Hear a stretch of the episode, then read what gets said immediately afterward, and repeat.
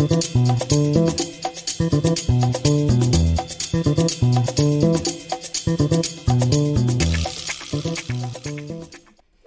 hello, everybody. What's happening? I'm gonna film Junkee live on your hump day. Let's get the humping, huh? Ah, how's everybody doing, huh? Doing pretty good, huh? Yeah, everybody? You're having a good day? You know what? I'm, I'm having one of those where, guess what? I'm having some Wednesday night wine because I was like, you know what? I just, I was under the wire there for a minute. Things weren't working correctly and whatnot, so. Uh, but I got it. I got it in there. Got the got the uh, the news broadcast from the MFN guys all in there and everything. Thank you guys for clicking in. Of course, make sure you smash that like thumbs up. Make sure you subscribe to the channel. If you want to join, become a member, hit the join button. If you want to join the Patreon, we'll do the Patreon too. Help out the channel if you want to do that. And then, of course, the Film Junkee Closet down below. All right, who's out there, huh? Who do we got? Who we got? Let's see. We got Mr. Fear Jason here. Yes. Uh, Mr. MPO knows uh, knows which article we're looking at here. What's going on, Dane? Yep.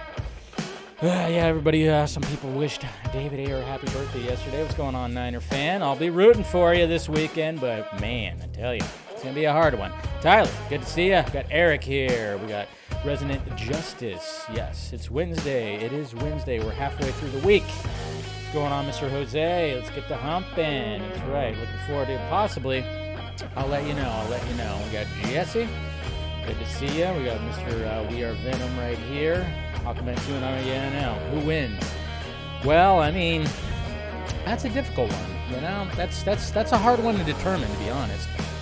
Because I think a lot of people are kind of anticipating Avatar, but at the same time, it's like Aquaman, billion dollar movie. I don't know. That's that's going to be difficult. One of them is going to move. There's no way that they stay.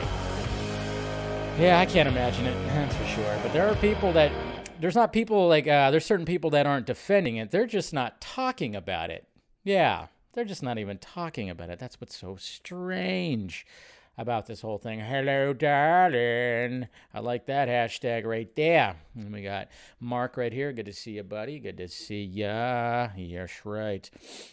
Ah, so you guys like the uh, the opening? Yeah, you know it's been a while since the MFN guys gave us a breaking news report. I, I, I, for a while, yeah, it's probably actually when I looked at it, it was like back in April of last year. I haven't done an MF in uh, MF. I'm gonna try to do more of those too because I always enjoy doing uh, the, you know, the Bill Richmond and the Tom Monahan. Yeah, gotta love it. Gotta love it. Ah, what's going on? Shadow Ghost. Ooh, let's see. It jumped right here. Uh, where are we at right here?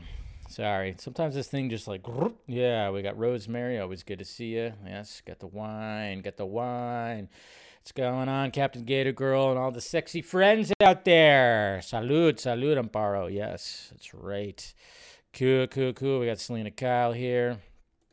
Yeah, it's going to be a rough one, but you never know what could happen. You never know. I'm, I'm looking for an upset. Either the Rams, either the Rams defeating the Bucks or the Niners defeating the Packers. That's going to be it's one of those is going to be an uh, it's going to be an an upset. I want at least one upset. One upset.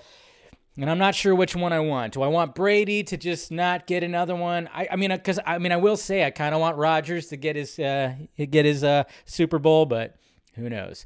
Yes, we'll be talking about that, Ryan.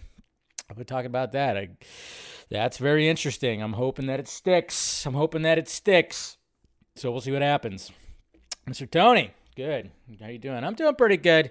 Got a little, uh, you know, it took a little bit almost uh, to down to the wire. I thought I was gonna have to postpone the stream for a little bit there. So, you know, yeah. Ah, you're late. You missed the opening. You did, Captain Gator Girl. Don't worry. I'll be posting it right after. I'll be posting it. So don't worry. You know me. Anytime I, I have the opening sketch or anything like that, I post it as an individual video because that's what I like to do. Anyways, guys, you guys are awesome. Make sure you smash that like thumbs up. Of course. Oops. Um, do all that. Make sure we're doing all that. Let's talk some Batman today. That's not really, you know, I think, well, we had two days of talking about Whedon, two days of talking about Whedon, but um, there is something, though, that I was going to uh, mention yesterday. What's going on there, Hot Shot? Good to see you. Let's go, Batman. Let's go, Batman. I love it. I love it. But uh, there was there was an article I was going to mention yesterday. Well, I'll mention it during the tweets. Uh, it was a good article that um, somebody you know that is very much a friend of mine wrote yesterday. So we'll get to that. We'll get to that. But but anyways, guys, all right, let's get this party started. Let's get to those tweets. Hold on, I forgot to turn that off. There we go. There we go. We're good. We're good. Okay, so this is intro just right off the bat here. Um, this is interesting. I don't know, you know, Mr. Brandon Davis of comicbook.com. Apparently, the the Spider-Man spin-off ish. Uh, Kraven the Hunter movie is reportedly filming next month. Like, what? What?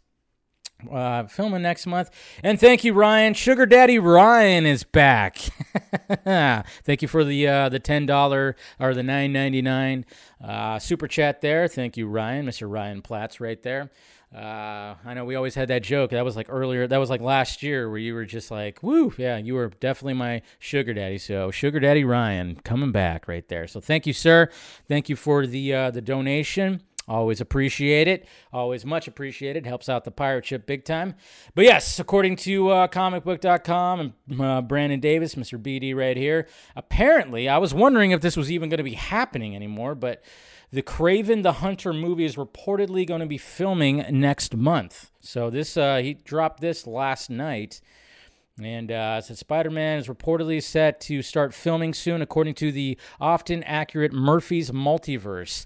The Kraven film is going to star Aaron Taylor Johnson, the titular uh, role and character from the pages of Marvel Comics, best known for ruthlessly pursuing Spider Man and the others as a mercenary. As for which Spider Man he'll be a part of, this is in Kraven's world. There's a. Whoa, shit. Whoa, I just had my thing. Hold on. I had a mess up here. Damn, Easy there. Sorry, I got a new like uh got a new little platform here. Oh crap. Gravity just took over. Okay, we're good. We're good. Relax, relax, relax. My whole thing, my whole setup just like went kaploosh right here. Hold on. We're good. Yeah, I got a new like uh platform for my uh for my laptop and everything just went swoof, man. Tell you. That was, god damn, this thing's too big. That's what it is. It's too big for the desk. I need a bigger desk. That's what it is. Okay, we're good. We're good. That escalated quickly. Jeez. Anyways. All right, we're good. All right. Yeah, see, that's the thing. Kaploosh, yeah. Yeah, I just made up a whole, I just made up a new word right there. So that was fun. All right, we're good. We're good. Gravity just kind of took over. I guess I was leaning on it too much. Yeah, the other one, like the legs, kind of one of the legs broke right there. So yeah, I had to use a, a different one. So we're all good. Anyway, so there's your uh, update. Apparently about Kraven the Hunter right there. We're good. And happy birthday to Miss. Uh, I can never say her name, but you know, Faora. Apparently, it was her birthday yesterday. So, happy birthday to her. Uh, those gorgeous eyes, I tell you what, and we're apparently going to see her again in the flash, so that's good. That's good. Emergency, right? All right. I thought this was pretty funny right here. Me pretending to have five years' experience at an entry level interview. That's pretty hilarious. Whoever made that, that's funny. Hey, look at that. Kim Basinger. I wonder if she's going to show back up in the Flash. You never know. I don't think uh, I don't think uh, Jack Nicholson is going to. So I think well, I don't think that's going to happen. This is funny right here. Thomas, the, uh, the you know little engine that could. Yeah, he knew too much. He knew too much. So they covered his face. He's just trying to not get COVID. That's what's happening right there. He's trying not to get COVID. That's all. That is all. This is a pretty good poster right here. Michael Keaton Batman. I like it. It's good. It's a good combination. Good collage of poster right here. This is a really cool edit right here with uh, you know Moon Knight and the Batman that's going to be coming out. Obviously, uh, March is going to be a very intense, very intense superhero type of month right there. So that's cool. And thank you to Mr. Anderson Miller. He put this little, uh, you know, he made this little banner right here and uh, created a little campaign that said Ayer on the Vodka stream. So we put it right here. David Ayer on the Vodka stream. Fans want to hear from the man himself. No better platform than Film Junkee's, the Vodka stream. David Ayer, please cons- uh, consider accepting Dave's invitation to be on his show, Ayer on the Vodka stream. So there you go. There's a hashtag you guys tweet out right there. That's right. be sweet. Like I said, I've I've reached out. I've reached out. We'll see what happens. You know, when, when if if he ever wants to talk, then uh, hopefully we'll talk, man. Hopefully that'll be the case. I love it. I very much would uh would uh just welcome him in and just have him want talk whatever the fuck he wants to talk about. Whether it's about the Ayer cut, with you know, I actually would love to talk to him just about his origin story, as I always like to do when I have guests on. But yeah, it'd be great to get Ayer on the uh, on the uh, the vodka stream. What is happening? Okay, we're good. No glitch. Uh oh. I like I said, I've been having glitches. Okay, so we're good. It seems like uh, my YouTube kind of glitched right now. Uh oh, we're not glitching, are we? All right, we're good. We're good. I don't know why it's saying that on here. Hmm. What's up, Chrissy? Good to see you. And then we got the uh, Amazon uh, Lord of the Rings series. is officially titled The Lord of the Rings: The Rings of Power. Uh, and it will cover second age of Middle Earth from the forging of the rings and the last alliance of elves and men right here. So this was dropped today. A lot of people were freaking out about it. Seemed very interesting. Like I've I've told you guys, movies are good, but I just I'm not super into the whole Lord of the Rings lore. But you know, maybe I have to dive back into it and kind of see what they do right here. But yeah, this was this little teaser trailer was released today. It's not going to be coming out for a little bit though, right? I don't think it's coming out till next year. I'm I'm thinking, right? I don't know. Interesting, but and there's beautiful Michelle Pfeiffer as Catwoman. Yes, she is. Yes, she is. Uh, hey, on this day, uh, this day in 1990, one of my all-time favorite movies, Tremors, came out. That's right. And this day in 1990, the cult classic Tremors was released. That's what I like. Graboids, graboids. Love that movie. Love that movie so much. Part of my childhood. Um, I thought I thought this was a good little uh, thumbnail right here I created for uh, the story about about Willem Dafoe, about Willem Dafoe and his idea for Joker 2. Remember when I talked about that on Monday? Well, I finally like clipped it out, and I I actually just spent some time making that thumbnail because I thought it was kind of cool. You know, I was like, how am I going to show a thumbnail like that? And I actually spent some time on that. I mean, this little cutout of the Joker's face, pretty much after you kind of do stuff in Photoshop, it fit perfectly on Dafoe's, you know, smiling face right there. I mean, that looks pretty damn cool, I thought. So, good times. Good times. Of course, we'll talk about all that stuff. Um, let's see. Uh, let's see. Tom Cruise's uh, Mission Impossible tenure is currently at 23 years, a span of time covered in the Bond series by Connery, Lasby, Lazenby, and um, more combined. So pretty much, Tom Cruise has played Ethan Hunt for 23 years, and that's longer than any Bond. That's right. What's going on, Mr. Will Diesel? Good to see you. Has anybody tried this? This looks gross.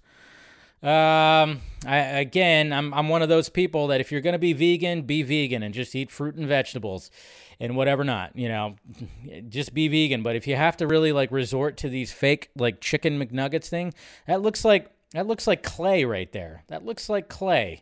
That's not exactly a good little look for it when you're trying to be chicken right there. I thought that was funny. I don't know, but they're releasing that Beyond Chicken. Ugh. I'm sorry. No. I'm like, if you're gonna be vegan, just be vegan. Come on. If you're gonna do keto, be keto. Don't get the keto bread or the keto candy or whatever the fuck. I hate that shit. Dumb. But that just I saw that. I'm like, what the? That's I mean, I guess it made you hungry. Ugh. Chicken looks like tofu. Yeah, exactly. I mean, you might as well just call it that. Just call it tofu, tofu, fried tofu. Just do that instead. Just do that instead, I guess. Here's another picture of the Joker and Kim Basinger, Vicky Vale.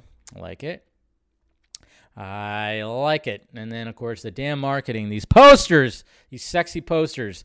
When it comes to Batman and Catwoman for the Batman, it's just so freaking good. And this made me laugh right here. just, come on. That's hilarious. That's hilarious. Uh, I mean, I mean, it's not the best Photoshop job, but I, you know, the, the, the idea is there. The idea is there. Yeah, keto candy isn't that bad, Selena, but it's not keto. That's the thing. It's not keto. Technically, you know. When you have to cheat to get there, it's just not it's not worth it. Uh, Jason Mantzoukas, Mantzoukas. Well, apparently, okay. So we all know about the uh, we all know about the Pam and Tommy Lee Hulu series that's coming out in a little bit called Pam and Tommy. That's about the sex tape that leaked. Um, well, I mean, according to, I mean, of course it leaked. This was like, you know, before the internet and stuff like that. But apparently, um, Jason right here is going to be voicing Tommy Lee's penis. That's right. Tommy Lee's penis. So that means there's going to be, I guess, scenes where Tommy Lee is like tripping balls or whatnot, and his penis is talking to him. And, you know, I mean, if anybody has actually seen the said sex video, you know that penis is, you know, it's a, it's a third leg. Let's just let's just say it. We can compliment a man. It's a third leg. It really is. So, um, but apparently it's going to have a voice, and it's going to be voiced by Mr. Jason Wren here, which he's been in various things. He's a comedian. Um, it's just like what the hell. Um, that's insane right there. I know. Andrew, I'm not sure what we do with this information either, but I thought it was funny, so I retweeted it so that we could talk about it on Film Junkee Live. That's right. Tommy Lee's penis is going to have a voice in Pam and Tommy. I'm looking forward to the series. I still I have to reactivate my Hulu because I got to watch that and I got to watch Women of the Movement, uh, Ray Fisher's Women of the Movement. I got to catch up on that too. But uh, I currently I, ca- I canceled my Hulu for for a little bit, but I think now that we're getting into the uh, playoff football, I'm gonna end up canceling some uh, my my TV because I don't need it. That was the only reason why I needed it, and then I'm gonna get my Hulu going so I can catch up some some of the stuff right there because I want to hear. I want to see how they pull this off, to be honest. And uh, yeah, it's going to be interesting. So, and of course, Sebastian Stan is Tommy Lee. But yeah, his penis Gonna have a voice. I like it. It's gonna be interesting, man, I tell you. And here you go, guys. Here you go. Remember what I said? Remember what I said ever since Monday, ever since the, the Whedon article came out, and some people are going like, hey, should Zack Snyder respond to this? I said, no, he's not going to respond to it directly. Not going to respond to it. What I want Zack to do is to post something subtle, as he does, to just show his support for Ray. And I knew he would come through. You can't tell me that this is a subtle way to let him know, to let everyone know that he is 100% backing Ray Fisher. He's standing with Ray Fisher because he's always said that Cyborg, that Ray, was the heart of Zack Snyder's Justice League. And what does he do? He gets a coffee because we know the man loves his coffee.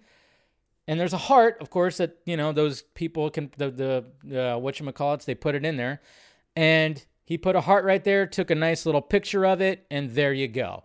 Subtle, to the point. If you know, you know. This is it. This is him right there. This is what I wanted. This is what I wanted. I don't want Zack to talk about it. If he comes back on the Vodka stream, I won't even mention about Joss Whedon. Nothing about Joss Whedon. We saw how he, he reacted when it came to um, using a, any kind of any kind of footage that he used for his Justice League, Justice League. Yeah, we know how we know how Zack feels, but we know that Zack is 100% behind Ray Fisher, and this was his way of putting it out there. So kudos to Zack. Cheers to Zack. That's what I wanted right there. That's what all I wanted from him right there. I love it. I love it. It's a good man. It's a good man right there. It's a definite good man. yeah, you know, this tweet right here. So, yeah, so basically, Robert Pattinson was indeed joking about not working out. So I said, Oh, let me show you my shock face. I'm Robert Pattinson, asshole. Remember when that whole thing happened? Oh, yeah, he was quick to just throw Robert Pattinson under the bus, but this lengthy Joss Whedon article came out and mum's the word. Has he not talked about? He still hasn't talked about it, right? Still has not said anything about it. That's what's so strange, you know. Come on, Campia. You could talk about it. It's fine. You can talk about it. Nothing wrong with talking about that. I know Joss Whedon was your hero at one point, but it just kind of speaks a little bit of volumes when that happens. Ugh. It's ridiculous. Okay, so here's the article that I was talking about. If you guys haven't seen it yet, um, please uh, do so. Give it a read. It's posted on Screen Rant. Joss Whedon's response to Justice League abuse claims is even worse. I posted the link down below. I meant to talk about this last night, but I totally forgot. Uh, Steven kind of breaks down the response. He does a very good job because, you know, it's, it's Steven. It's Steven. So, and I like how he breaks it down with like the individual parts right here. Joss Whedon's excuses make accusations against him look even worse which it does. Joss Whedon's answer confirms some accusation, but he doesn't apologize because he's a narcissist. Joss Whedon's response is due to abuse allegations double down on his bad behavior. Whedon's version of his Justice League reshoot behavior has already was already debunked. So there's all that right there. So if you guys haven't read it, please do yourself a favor, read it. Posted the link down below. Great job, Steven. Um, yeah, it's just a it's a very well written and broken down article right there. And then of course uh, we have David Ayer right here going to his Instagram saying you're so close to what you always wanted. Just relax. He keeps on posting little things like this. Does it mean anything about the Ayer cut? Who knows? Hopefully it does. We can uh we have optimism when it comes about that. Uh, and then remember this video right here. So all this was fake Crazy. So this was all I thought because you know at the Avengers what you call it over there in, at Disney World whatever we know that they have this animatronic like Spider-Man thing and we just thought oh yeah they kind of fucked up when they shot the thing but apparently this whole video was just VFX. It was just full on VFX. I thought they actually just launched I thought they just launched that little animatronic dude and it just didn't hit. I thought but apparently it was just completely VFX. Somebody just, you know, pulled a fast one. What's real anymore? We're, we're living in a goddamn simulation, I tell you what. Goddamn sim- simulation. Listen to me now. It's David, David Savlov. He's the key, Will Diesel. Yes. And this is funny right here. Ray Fisher uh, quote tweeted this with some laughter.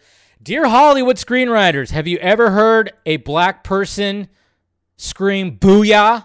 Why this in every script? Exactly. This is what's so funny about this. And you know, every every writer, every person in Hollywood, again, they they they want they want to make sure that they that they that they, they, they, they don't want to be racist so badly that they try so hard to not be racist, but then they think they that that that black guys actually say booyah. I mean, booyah. I mean, that's what's so funny about that. It's like, eh, stop it. I've never heard a black guy say booyah, and it's absolutely true. Stop trying to be, try, they just tried to be like, oh yeah, I'm gonna, you know, they, they say that cat, fr- cat the catchphrase, right? Right? Yeah, stop saying booyah. Stop putting that in scripts. And I love the fact that Ray Fisher uh, commented about that because it's just so ridiculous that they put that in there. They put that in there. Nobody, yeah. I, I, I don't know who says booyah, to be honest. Ugh. Yeah, it's Emperor's New Groove. yeah, there you go. Uh, this is kind of funny right here. They're they're all coming back. So we got the Joss Whedon article and the Lena Dunham. I forgot that she kind of got canceled for a little bit there. She's trying to come back too. And uh, somebody pull out the bug spray. Pull out the bug spray from the Russian family. The fly spray. Let's get rid of those guys. Ugh. Ugh. Lena Dunham, bad. Ugh. This is pretty funny right here. Um, this is fake as shit. But yeah, this is uh, a new uh, a new supposed leak for the cast members of Doctor Strange: The Multiverse of Madness. Could be fake. It is absolutely fake. Look at some of the names right here. It's it. I mean, it's it's it's going down the complete list and just kind of saying, you know, there's two Wongs apparently. Uh, we got the uh, we got Henry Cavill as Hyperion, uh, and then we got we got Ben Affleck coming back. We got Sue Storm. Uh, Chris Evans coming back as Johnny Storm. We got Hugh Jackman. Uh, we got all kinds of people supposedly coming back. We got both professors coming back. Jennifer Lawrence, bullshit. She would never come back. January Jones, all them. Halle Berry. Look at that. Chris Potter. We got a couple of Gambits coming coming in here. Evan Peters coming in here. It even says Ralph Boner, which is funny. Uh, and then it says Ben Stiller as Lawrence Larry DeLay. it's like, come on. Ben Stiller? Uh, Kat Dennings. Uh, then, of course, it shows like it's got Tom Cruise, and then Leonardo DiCaprio is a version of Peter Parker. so instead of um, Tom Holland, they have Andrew Garfield, Tobey Maguire, and Leonardo DiCaprio coming in there. So yeah, this is fake as shit. Edward Norton, and then Lou Ferrigno. Lou Ferrigno, not Eric Bana, but Lou Ferrigno coming back as the Hulk also. So, goddamn, you gotta love the bullshit that shows up on the uh, on the internet right there. Definitely fake. It's uh, that was cute, very cute, very cute right there. So we're not buying it though. We're not buying it. So I just yeah, I love that. When I saw that, I was like, wow. Then uh, there was also like an image, like a one of those blurry images that was supposedly of Tom Cruise in like the mocap PJs with like a Tony Stark like uh, facial hair that was going around yesterday too. It's like. Jesus Christ. I mean, there's really no reason why they would need to do that. You know, I mean, why would they? I, I when you're talking about variants, you don't need a Tony Stark variant, first off, because it's like, I mean, I don't know if they would go that far because obviously Tom Cruise was on the short list when it came to Tony Stark, like who was going to be cast as Tony Stark. Yeah, he was on the short list at one point, but why would you need to, you know, have him be a Tony Stark variant? I mean, I guess it could be kind of cool, but, you know, I don't think that's going to happen. No, no, no, no, no. No, no, no, no. All right. Let's go through this article right here, man. This article that showed up today from Movie Maker, moviemaker.com. Here we go. The Batman. Let's dive into The Batman. All right. A detective story. To understand Matt Reeves and the Batman, look to the 1970s. I love that. That's when that shit was going on. The following interviews with the with the Batman director Matt Reeves and stars Robert Pattinson, Zoe Kravitz, Jeffrey Wright, Colin Farrell, and producer Dylan Clark contain no sp- plot spoilers, but do detail Reeves' vision of the film. So we're gonna go through this a little bit right here and kind of dive into uh, the Batman a little bit because you guys, obviously, it's like the most anticipated movie of 2022, according to a lot of people, of course. So let's just dive into it. There are, uh, let's see, when this at first they're going to be talking about, okay, so what everyone involved in the Batman mentions about director Matt Reeves and uh, his specific his specificity. That's right. Because we know this guy is totally bleeding Batman right now. So Jeffrey Wright said right here. There were times when I thought maybe we don't need that comma there. Jeffrey uh, says Jeffrey Wright, who plays the uh, uncorruptible, incorruptible uh, Gotham cop Lieutenant Gordon. That's right, he's going to be Lieutenant Gordon. And he's like, wait a minute, that comma relates to a comma in the next scene. If you take that one out, then it changes the value of the next one. It's a really tightly woven script. So, literally down to punctuation.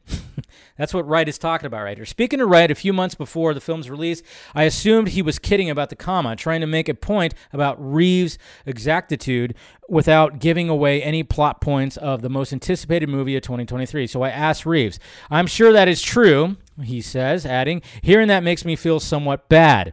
We're speaking over, view, uh, over Zoom, and his hair and mustache make uh, him look a little like a cross between Ethan Hawke and the version of Jim Gordon played by Gary Oldman in Christopher Nolan's Batman films. His response, like uh, his response, like his thinking about the comma, is patient, deliberate, and a little apologetic for being so deliberative. The first thing that I'm doing when I'm working is I'm trying to internalize everything because I have it internalized, then my compass is functional, Reeves explains. So I'm trying to feel it would be like for everybody. I'm trying to feel like what it would be like for everybody, but I'm not the actor that any of these people are. I'm just an actor on paper in my head and in my vision and in a vision I am I have an, an instinct about what the emotional path is. When Jeffrey comes in, he has so many great ideas. He's an amazing actor, so he brings something to life. So the last thing I'd want to do is to have him do it the way I, w- I would do it because it won't be nearly as good. He explains, but the uh, spec- specificity, I can't even say that, specificity of the comma has to do with emphasis, and that's a narrative, and that is narrative. There are moments when the comma is narrative, the comma is something that sets something apart that's going to come back in an important way, and his story in particular is the most intricate narrative I have ever, ever tried to tackle. So he put a lot, a lot a lot of work into when it comes to Commissioner Gordon into this script right here. The details really do matter, says Robert Pattinson, who plays Bruce Wayne and Batman, two personalities who are painfully intertwined in the Batman. Pattinson says he was worried at first when Reeves would ask for a lot of takes. Oh, we, we kind of heard something about that where he wants to do like a lot of takes. I don't know. So Matt Reeves doing a lot of takes. He's not he's not uh, he's not taking a, a page out of the book of Ridley Scott of filmmaking, where Ridley Scott's like, let's go, let's go, let's go. Your first thought is, oh my God, I'm absolutely terrible. He laughs with the trademark self deprecation, but when Reeves would show him the playback of the scenes, which Reeves likes to do, he began to see the same make or break nuances the director did. For example, The Mask. The Batman cinematographer Greig Fraser, who also shot Rogue One, um, told Pattinson early on the two most difficult things to light are, Dar- are Darth Vader's helmet and the cowl. So there you go, diving into the cinematography of to make the Bat cowl look great with the lighting and reflections and whatnot. Greig Fraser. I mean, obviously, what we've seen from the trailer, they made that cow look pretty damn good, even with some of the pictures that we see and some of the images that we see of that cow. That's got to be pretty difficult to do. And these guys are fucking artistes, man when it comes to all this stuff. So, and then he continues on and says, There's a whole different language, body language, you have to learn to make it do what you want it to do, says Pattinson. If you look too much into the light, it looks completely ridiculous, and you're wearing a Halloween costume. Even Michael Keaton, I think even Kevin Smith has said this about, you know, when you look at the 89 bat suit and the cowl and everything, you see that in broad daylight, it looks ridiculous, but you shoot it just right with the right lighting, dark, make it dark, and the cinematography looks great. It actually, the, the suit pops. You see that in broad daylight, though, it looks ridiculous. That's just the way I think pretty much a lot of the bat suits do. Maybe not the Batfleck bat suit. I think that one just looks pretty all around, right? Um, if you look to, yeah, so he says all that, and then, of course, but if you're, two millimeters down, it's like, oh, that's completely tatom- uh, tatomic.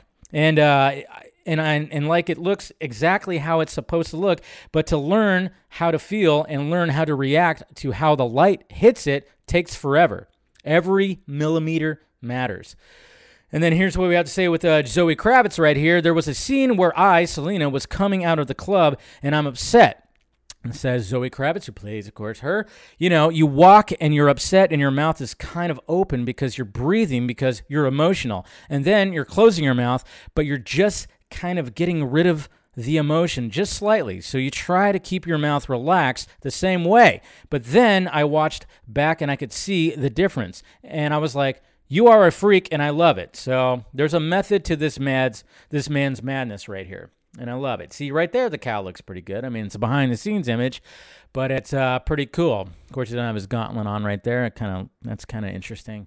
But yeah, I always like that shot. You always like that shot of the director doing doing something like this. You know, they're doing the director like hand, they're doing the Vogue, the director Vogue motions. You know, they're doing all this kind of stuff. I like that. I always love seeing shots like that. Let's see. Besides directing the Batman, Reeves co-wrote the script with Peter Craig. Every day, night and day, he eats, drinks, sleeps Batman and all the characters in the in uh, this mythology. Says Colin Farrell, who of course plays the Pigman. He's no doubt hunched over a monitor as we speak, still finishing putting the final touches together. Matt is uh, the most specific person and director I've ever worked with adds Kravitz, and I really think it's one of the one of his biggest strengths. I think sometimes he beats himself up about it because he can probably drive himself almost crazy sometimes, but his specificity specificity is really beautiful especially in the in the film like this where you can uh, where you could be so easy to just focus on the big action sequences or explosions but he will pay attention to the way you put down a cup. That's how detailed matt reeves is the puzzle pieces, uh, mystery clues, a Batman assembled in, uh, and informed by Reeves' reverence um, for reference um, for films released in the 1970s childhood. Uh, he's talking about uh, thrillers like Klute, uh, Chinatown, and All the President's Men. So those are some inspirations right there. In the 1950s, Reeves' dad, yeah. So a little backstory. This shows like a little backstory talks about a little backstory when it comes to uh, Matt Reeves and the Batman. Matt Reeves was born in 1966, the the same year that the Batman TV series premiered. His his parents soon moved from uh, New York to Los Angeles. All that stuff. There was always a kind of um, yeah. So he just kind of always had you know. He's kind of like his backstory right here. I don't need to go too crazy. Here's a new image right here, which is um, I I don't know about you guys, but I'm dying to see this scene right here. The scene where Batman kind of faces off with GCPD. I mean, come on. We've seen that we saw that in the first trailer where he was like laying down and then all of a sudden he gets up and then Gordon like slams him up to the cage. I really I, I'm curious about this scene so much. The fact that Batman is just like just pretty much wants to take on the entire GCPD because he's so fucking Looney Tunes in the head right there. Looney Tunes, but I like that. So we talk about all that. Welcome to Gotham, syndicated Gotham episode, uh, Batman episodes, previous a joyous, colorful backdrop of the 1970s childhood, but, but also lurking in the background from frequent references to something called Watergate, a real life cynical political drama that in 1974 brought down the President of the United States. Two key characters in the Batman Gotham Mayor Don Mitchell Jr. and District Attorney Gil Colson share last names with key figures in the Watergate scandal, which is portrayed in the 1976 ripped from the headlines film All the President's Men. In real life, President Nixon's advisor and, ha- and Hatchman. Uh, Chuck Colson was the first member of the administration to be in prison for his political dirty work. John N. Mitchell was Nixon's campaign manager, a proponent of law and order, sentenced to prison for multi for multiple Watergate related crimes. So there you go. A little bit of uh, insight of where some of these characters are coming from that aren't part of Batman's actual story. So that's cool. I asked Matt Reeves if there's a significance of his use of the names Colson and blah, blah, blah. So, yeah, he says right here I wanted to do a story in which the corruption of Gotham was one of the most important aspects of the story because Gotham's Gotham is a sick place. Bruce is desperate to try to make a change. He's still stuck to be honest, emotionally stunted at being 10 years old because that's a trauma you don't get past. Witnessing your parents' murder in that place. He's looking to create meaning, right? This is the only meaning he can find. I think he imagines that if he can do this, somehow he can reverse what's happened, which will never be reversed. This is a very human impulse, right? To try to relive something and remake it. Reeves notes that from the first appearance of Batman, Detective Comics number 22, published in 1933 uh, by uh, Bob Kane and Bob Finger, presented him as a noir figure in line the other hard charging um, detectives of the novels, comics, and films of World War II and the post war era. The comics would eventually come to describe him as the world's greatest detective. This idea of a place that is corrupt and you try to swim against the tide in order to fight against it and make a make a difference is uh, quintessential to uh, Batman and at the center of those noir stories is almost always the detective, right? And that's why he's the world's greatest detective. And so this story is, in addition to being almost a horror movie and a thriller and an action movie, at its core is all also very much a detective story. It's very narrative. I love it.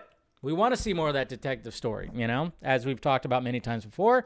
Wright concurs. Matt built an architecture within his script that was extremely well considered. Pattinson was uh, impressed that all the uh, that all the detective talk wasn't just lip service. So apparently, Pattinson was kind of going like, "Wow, is it really like a detective story?" And turn, turns out Pretty much is. In the first meeting, he was saying, We want to lean into the world's greatest detective aspect and be a detective noir movie, he says. And you know, normally when directors say that, that they just do like a mood board and it's just about imagery. But I read the script and it is. It's a detective movie. It happens all the time in the graphic novels, but it's always kind of the back burner, the back burner of the movies. The film noir of the 1930s and 40s was a major point of reference from Roman uh, Polanski's That Guy. 1974 neo noir Chinatown, in which uh, Jack Nicholson's cynical private detective Jake Geitz, uh, Gitz, or I forgot exactly how you say that name, realizes that Los Angeles is even more crooked than he imagined. So bringing in some of those elements right there. And so I knew that this story was going to be as as he went on this path to come to understand these crimes that that he's being led on by the Riddler. It needed to go back ultimately into a sense of expansive history that started to explain why this place was this way in a way that while it starts seemingly on this path that's impersonal because it's because he's investigating these crimes, it ends up taking in unexpected ways to something that was incredibly personal. That's why when we hear him, like, you're very much a part of this. That's why when Edward says that to Bruce, I mean, that was intriguing from the first trailer when he says, You're very much a part of this. And Bruce says, How am I a part of this? I'm curious to see where that leads to. There had to be a very deep conspiracy going on. And so I watched All the President's Men and I reread the book and I just started saying, Okay, so how do we start to describe just how high the corruption went? It's very much like all the president's men in that way. I think I'm going to have to watch that movie before I watch the Batman. I think you guys should too.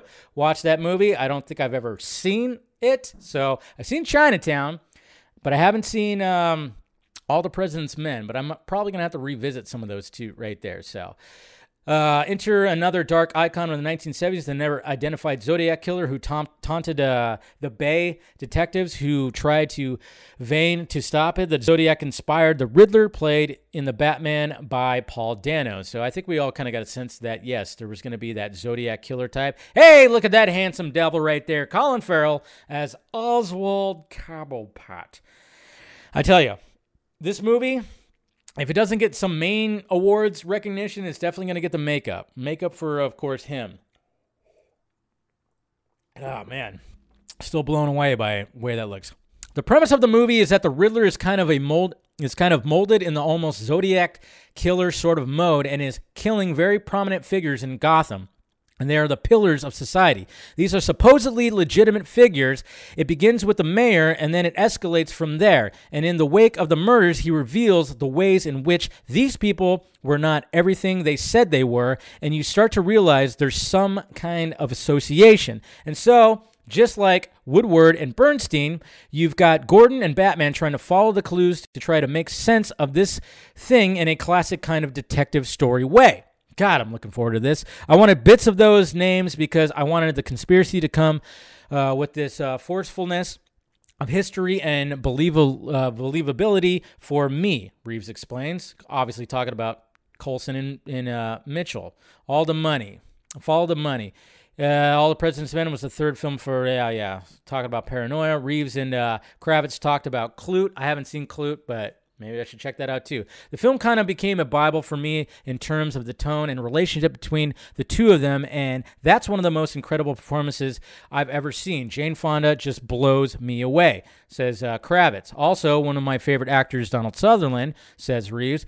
Uh, and what I love about Donald Sutherland in that movie is he judges her. He he judges her, and yet he falls in love with her. So now you're going to get a sense of how Bruce feels about Selena right there. Like he probably has a little bit of judgment, but he's obviously fallen for it. If you saw the Bat and the Cat trailer, I mean, my God. And I just thought there was something about that that related to what I thought could be Batman Selina Kyle's story.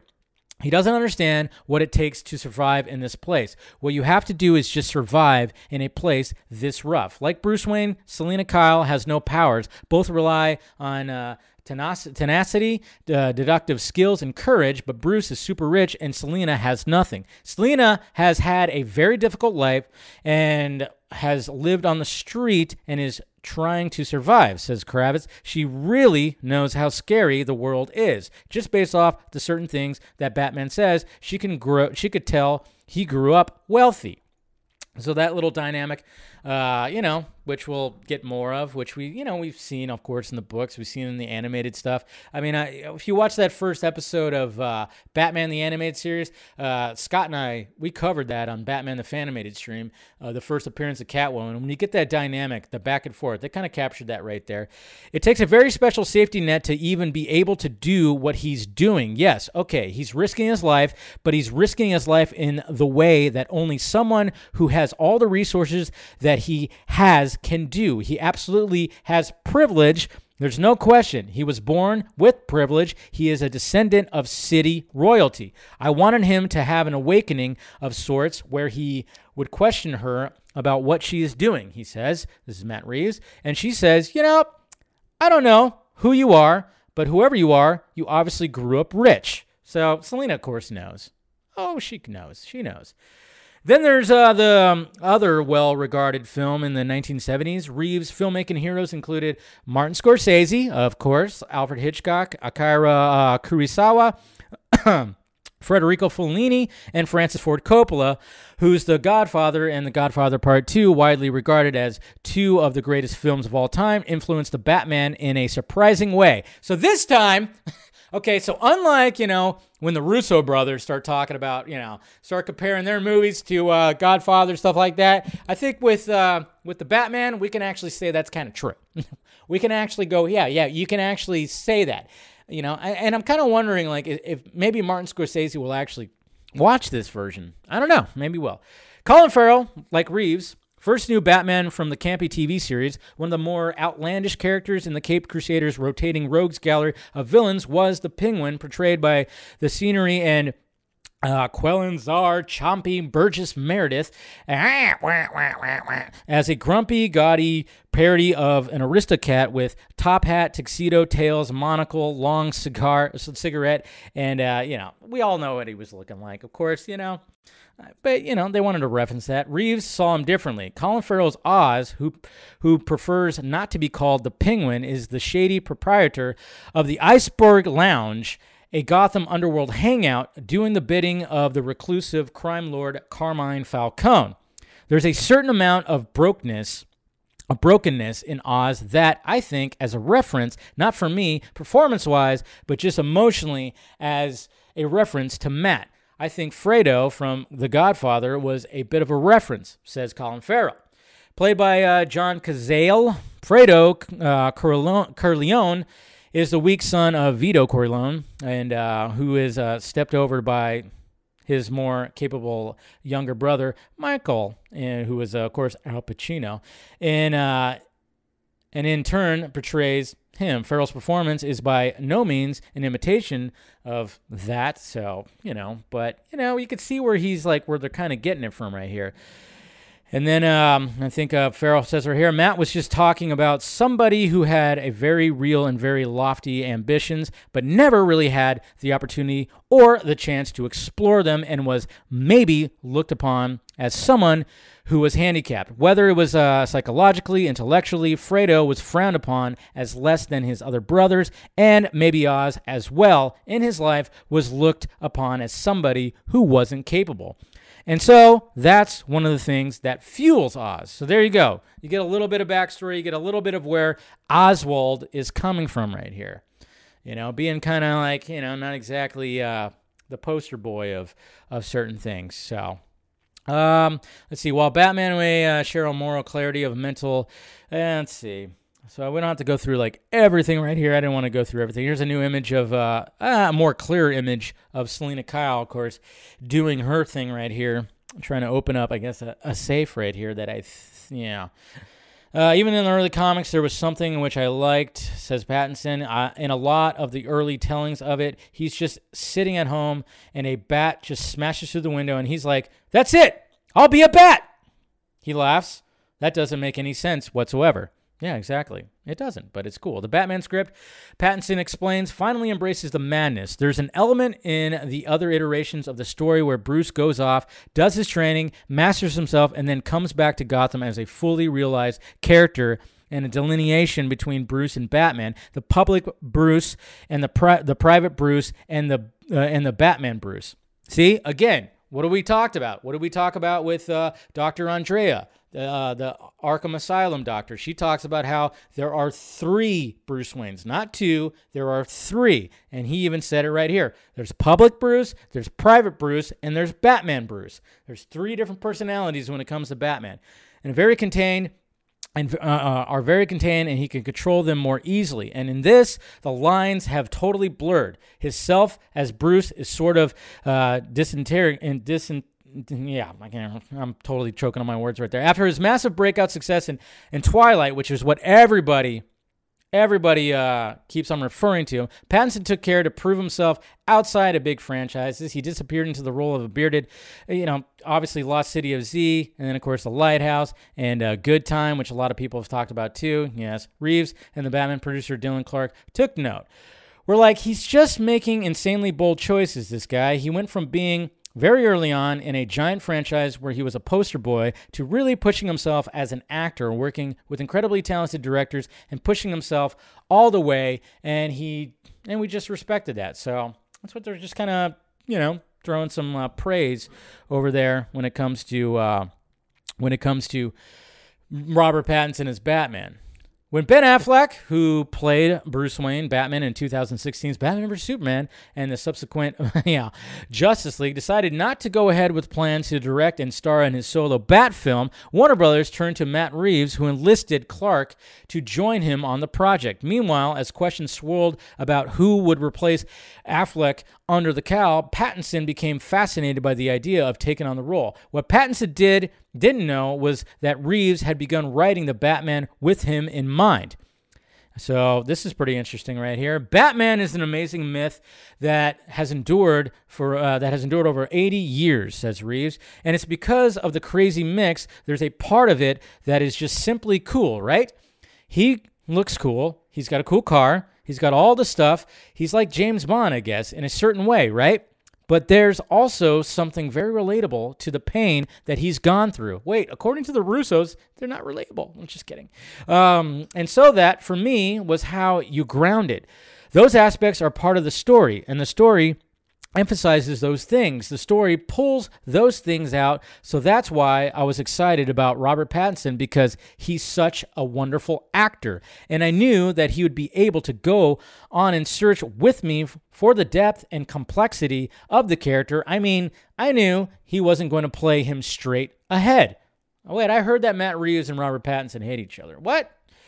In writing, from the beginning, I was imagining the character in my head, and I started watching movies of actors in the same age age range, and he just really uh, really kind of captivated me and I started writing for him at a certain point. I had no idea if he would ever want to be in the movie. So, I mean, that's kind of that's kind of nice when you have a movie as big as this is going to be and the writer director looked at you and said, "You know what? I'm going to write it with you in mind." And then all of a sudden you get it. So that's cool. Reeves had spent many years resisting blockbusters for the fear of too many cooks and too many concessions to uh, corporate demands. When the opportunity came to do Cloverfield, I said, JJ, I just want to understand why you want me to do this because this fantastical part of the uh, of it is not really the thing I want to focus on, says Reeves. And he goes, I know you're gonna make everything else real, and that's why Cloverfield was so great. He worried that Pattinson might have a similar aversion to big budget films. I've never auditioned for any comic book movies before, Pattinson explains, and at the, and at the time, even my agents thought uh, they thought it was pretty out of character to just suddenly get fixated on Batman, and I didn't even really know the status of the project. Around around the same time, around that time, Pattinson and Clark had gen- had a general meeting about potential collaborations with no specific project in mind we're talking about 20 different things. And then he starts kind of saying, So what's going on with Batman? Clark says. Adds Pattinson, I had no idea that Matt had seen Good Time and thought, I want to do a really dirty, dirty, slimy Batman. It was kind of almost faded. It was kind of almost a faded thing, says Reeves. Of course, at at that point, we were still working on the script, and so there was nothing to share. But I met with him probably about eight months later and shared the script, and we just really connected.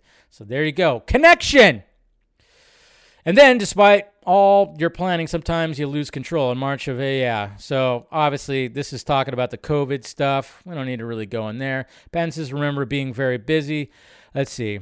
Uh, it was like a military operation we had earpieces, blah, blah, blah. They just kind of talk about that kind of stuff. And then, of course, the stopping of it. And while COVID compounded uh, every problem, it wasn't the only challenge to overcome. Reeves, Reeves recalls one scene during the COVID stage of the production where some dialogue between Kravitz and Skarsgård just didn't gel. One of the things I think that I have learned is to never be afraid to just stop. Don't get carried away with the energy of something because if you do, you might find yourself being carried down a current uh, a current that's totally wrong. We were shooting a scene with Peter Skarsgård, Sarsgaard, and Zoe, and it was something that that was a, a beat when we talked about um, during rehearsal. And Peter had said, "I'm not sure about this," and he was like, "No, I think it can work." And I and I tracked and I tracked it in my head how it could work, and we started doing it, and it was clear it didn't work. It just didn't work. And we were uh, when we were shooting. I was like, we're either going to shoot this, or I'll be back here six months later, or something bad is gonna be in our movie, and I can't allow it. So, and so I said, okay, it's not working. Let's stop.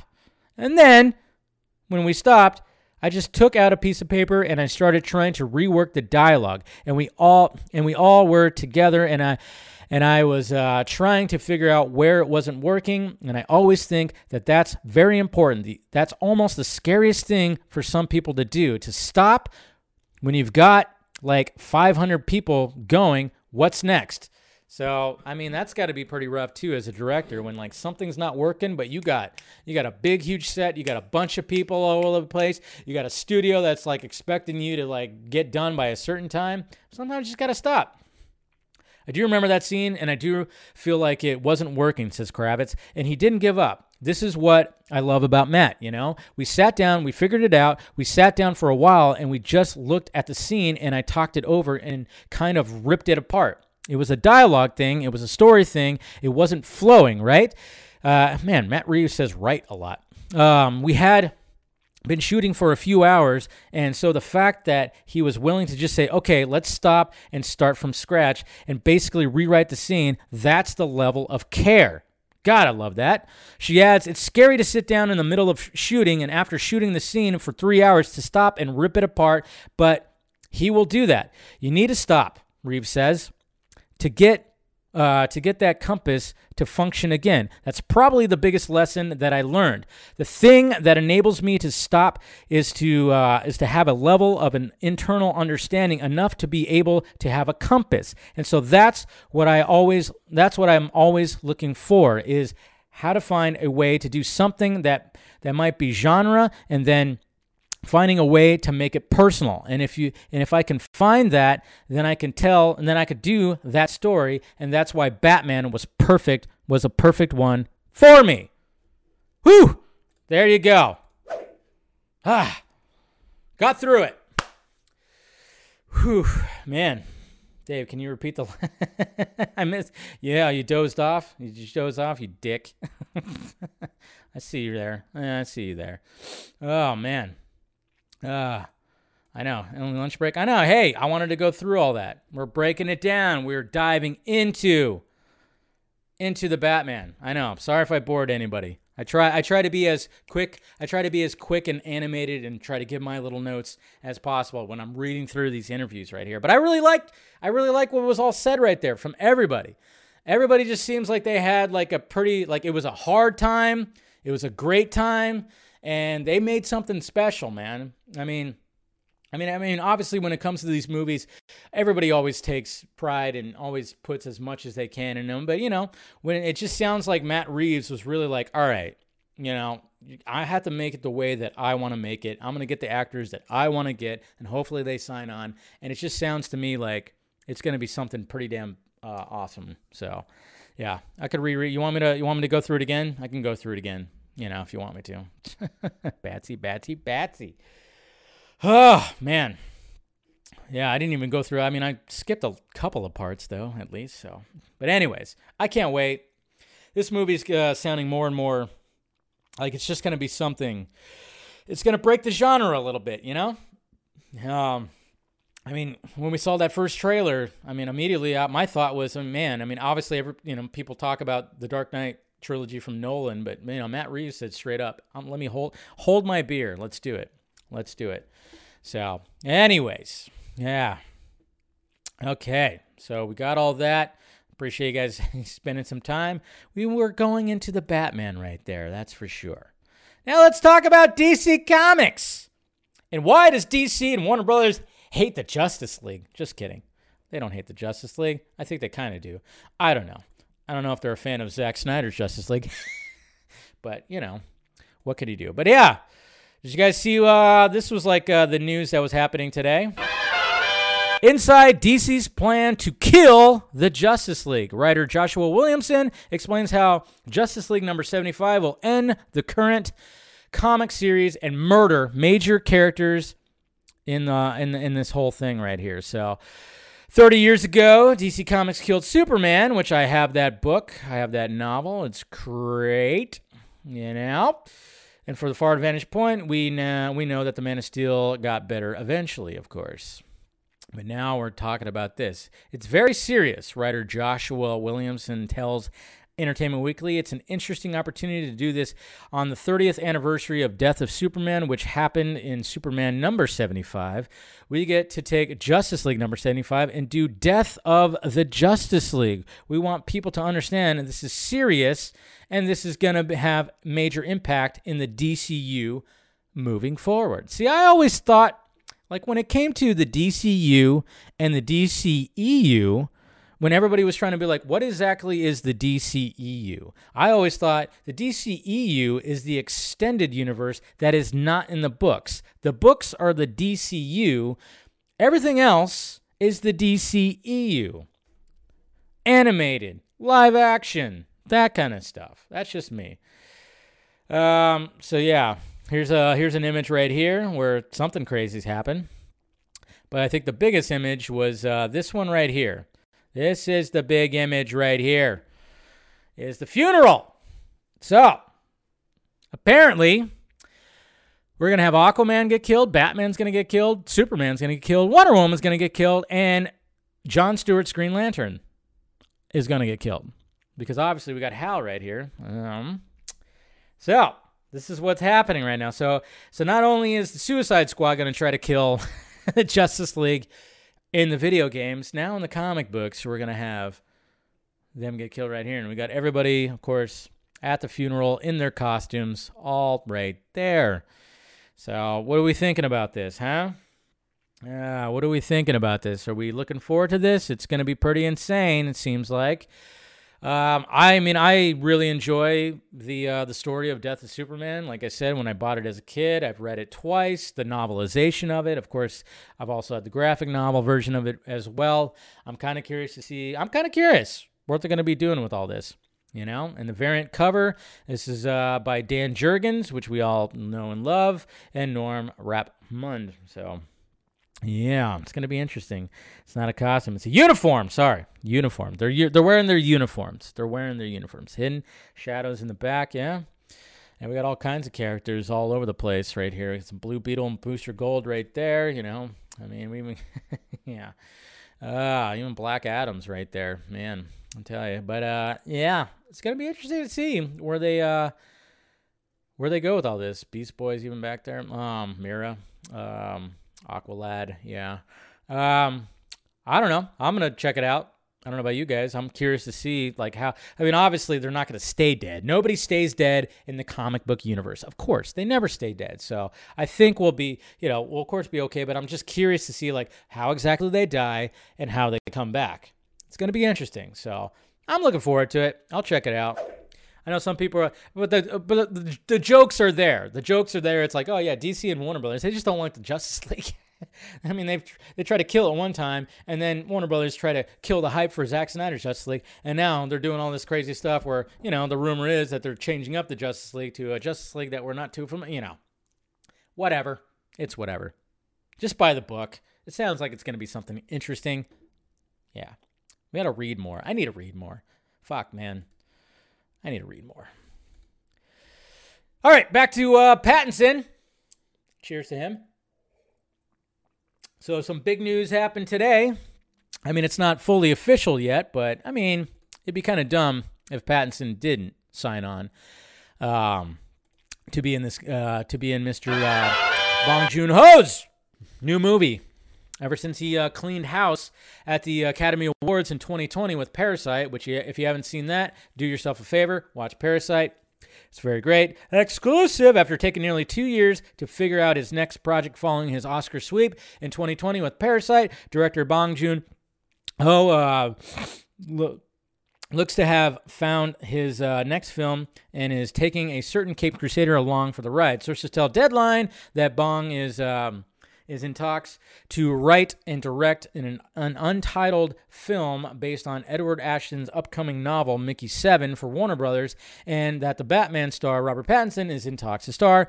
Bong um, will uh, also produce the un, uh, uh, the untitled film for his production company Offscreen alongside uh, those people too. Plan B, all that stuff. The book will be published in the first quarter of 2022 by um, St. Martin and uh, Macmillan imprint, which the film will be inspired by the novel. Sources say uh, that given Bong's um, past experiences with adaptations, his version might ultimately may be different from the novels. Well, yeah, we always want that.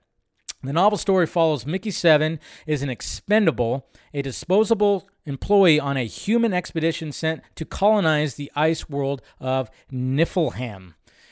Whenever, uh, whenever there's a mission that's too dangerous, even suicidal, the crew turns to Mickey.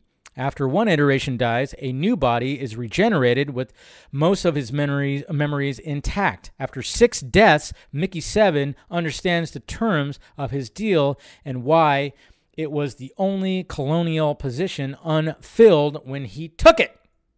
Sounds awesome. That's right up my alley. I'm looking forward to that. Sounds a little Oblivion type, you know, Tom Cruise Oblivion, which is an underrated movie. Um, more people should be talking about. I think we talked about that on Vodka Stream last week.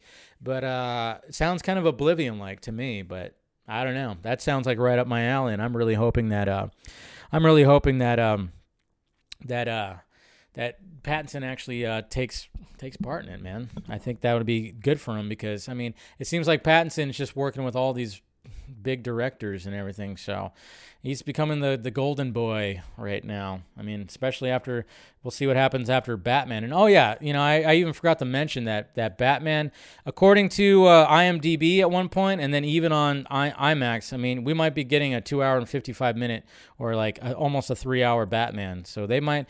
Who knows if that's gonna stick? But I guess we'll see. I guess we'll see. Hopefully. I want a three hour Batman. All right. Now, wrapping up uh, today's show Book of Boba Fett. Book of Boba Fett. Wouldn't say, bon. Uh, yeah, he's not a big director yet, but he did clean house when it came to that. Anyways, Book of Boba Fett, Chapter Four. I'll do a little quick review right here. If you guys saw it, don't you know? Don't worry, I won't have any spoilers. Um, I thought episode three was, eh, you know, episode two was my favorite so far, but it seems like it's like every other one. It's doing that every other one thing because I really enjoyed actually chapter four. Got a little backstory of, uh, I forgot her character's name, totally blanking on her character's name. We get a more of a backstory. We go back to, we, um, we kind of just, uh, it's more of a flashback episode than it is a current episode. And, uh, you know, um, Boba Fett really likes to um, talk tell people and even robots that he is Boba Fett. He likes to, to say his name like that. He really does. So Boba is weak against a lightsaber. Yeah, he seems to be. The Book of Boba Fett should have been an actual book. The series is just meh. Yeah, it's a little back and forth. There's some things I don't like. There's some things I do, but I like this episode. It was a little more, you know, a little more grungy, a little more, you know. I I think I dig more of the flashback part of the story than I do the the the uh, present day part of the story. Like he goes back to the uh, the pit to just to get his armor. So we get that again, and we get a little intense sequence like that.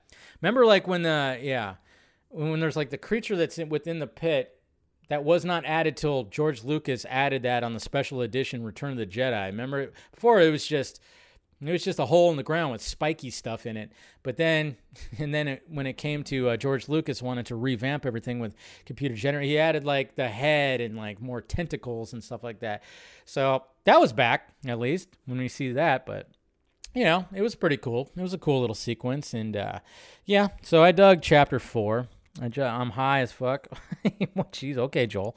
Um, I'm high. Yeah, you're really high, huh? Yeah, blaze it up, man. Do it. hey, whatever, whatever gets you through this, you know, my shows, I guess. But uh, no, I enjoyed chapter four um, more than I enjoyed chapter three, maybe even chapter one. I don't know if I, I think when it comes to chapter two and chapter four, I think those are like my two favorite episodes that are happening when it comes to Book of Boba Fett. So there you go. I, I enjoyed it. I thought, you know, I thought it helped with the present day, but I'm just I'm more liking the flashbacks because obviously chapter two was a flashback when he's with the uh, when he's with the Raiders and uh, with and they're doing the train heist thing. I mean, you know, and uh, you know, you know, it, I think that part of the story is a little stronger than the present day stuff. That's just me though. I don't know, but still, chapter four, eh, I dug it. I dug it. Okay.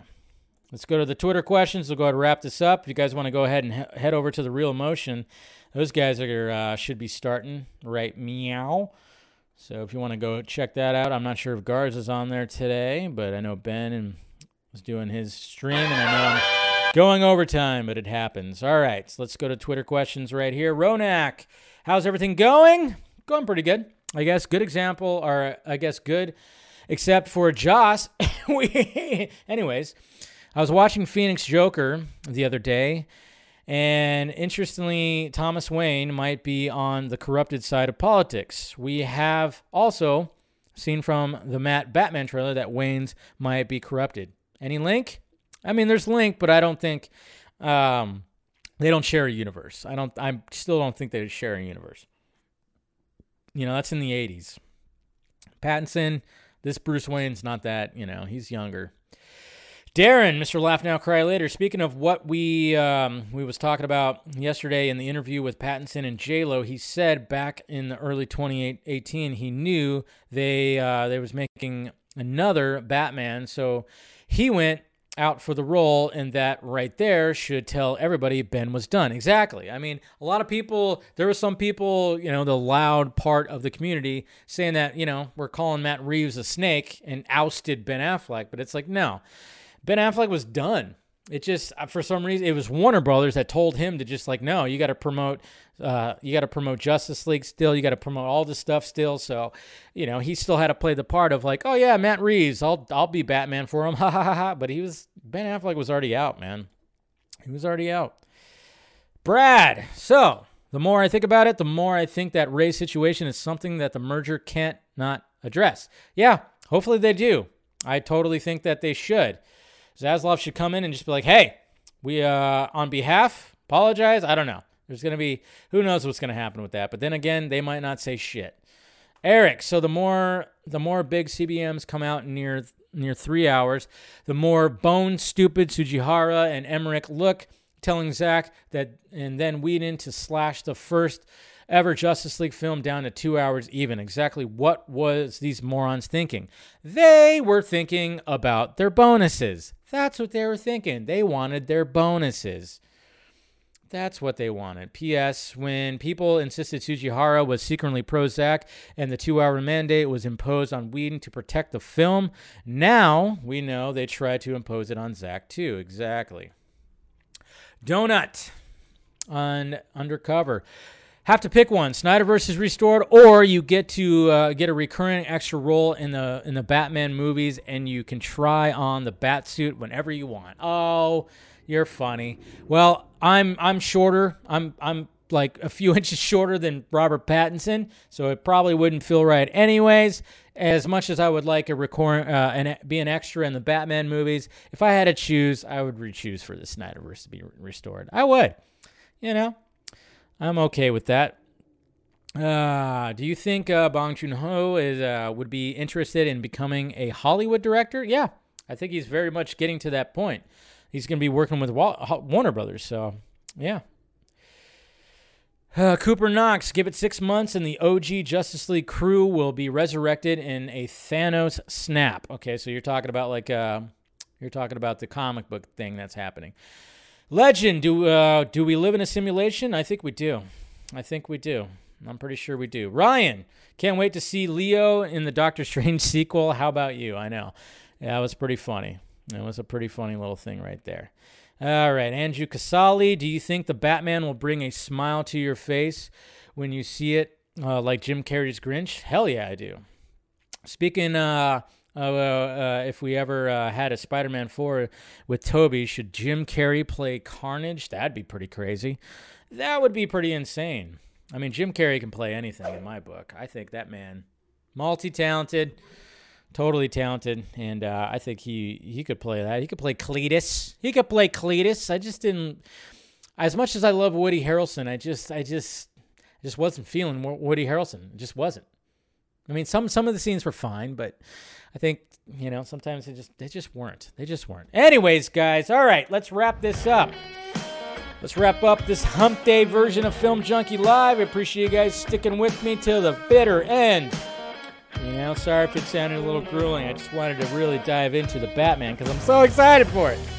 Anyway, smash that like thumbs up before you leave.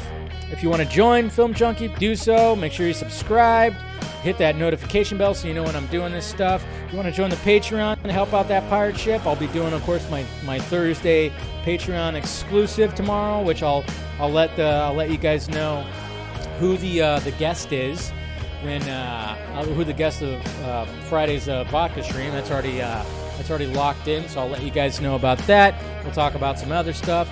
I'll be doing uh, my Ben Affleck night. I'm gonna watch The Tender Bar and The Last Duel. I'm gonna try to watch both of those tomorrow since I'm not going to the movies. So do all that. We've got the Film Junkee Closet down below, and uh, yeah, guys, that's pretty much it. I'll see you guys. Uh, I'll see you all. Well, you patrons. We'll talk to you tomorrow, and then of course I'll see everybody else Friday on the Vodka stream. All right, guys. Love you. Talk to you later.